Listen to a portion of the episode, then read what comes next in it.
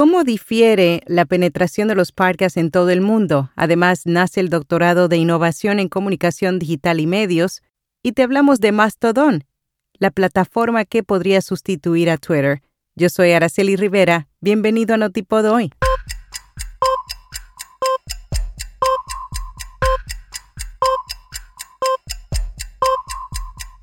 Notipod hoy, un resumen diario de las tendencias del podcasting.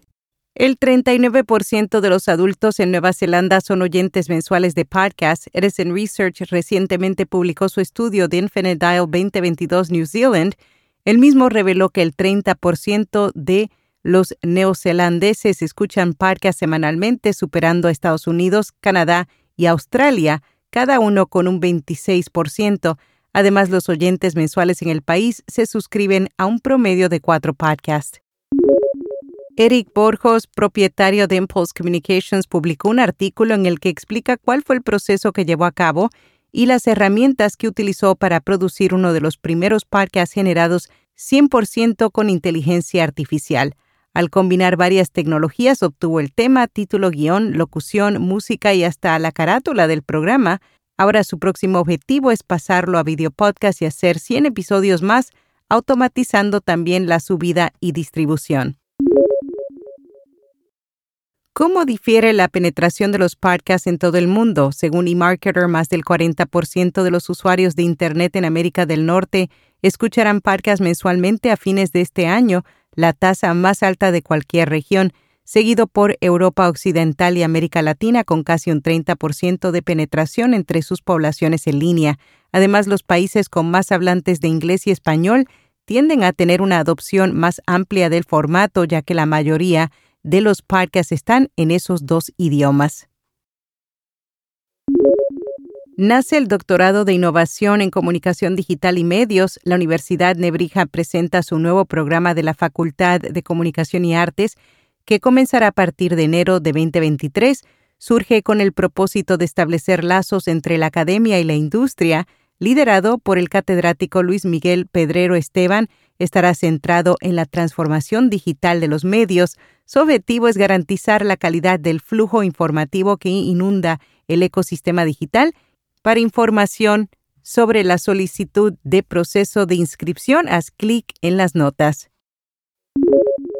Después que Elon Musk adquirió Twitter y comenzó a tomar decisiones, se ha creado un éxodo de usuarios y anunciantes. El interés por otras alternativas de microblogging aumentó significativamente y una de las plataformas que más ha capturado la atención ha sido Mastodon. Esta es una aplicación no muy conocida, fundada en 2016, que está ganando popularidad rápidamente. A simple vista se parece a Twitter, pero es mucho más compleja, principalmente porque al ser código abierto cualquiera puede configurar un servidor y ejecutar una comunidad si lo desea, similar a un foro o panel de discusión. Tiene un diseño simple compuesto por varias columnas en avanzado que permiten interactuar con otros usuarios, configurar el perfil e importar y exportar listas de seguimiento.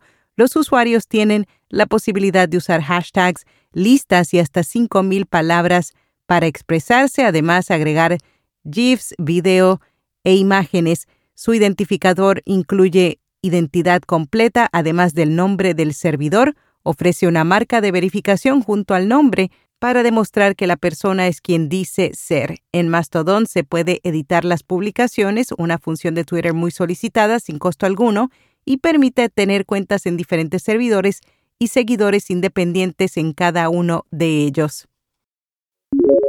Libsyn Advertise Cast firma una asociación exclusiva con el nuevo podcast Not Even Mad.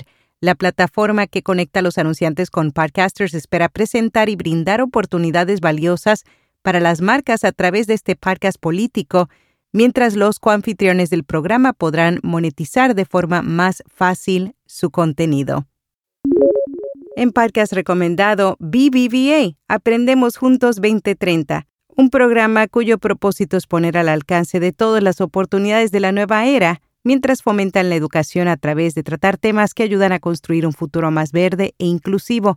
Además, también conversan sobre el trabajo en equipo y cosas que pueden orientar a los estudiantes al momento de iniciar en el mundo laboral. Y hasta aquí, no tipo doy.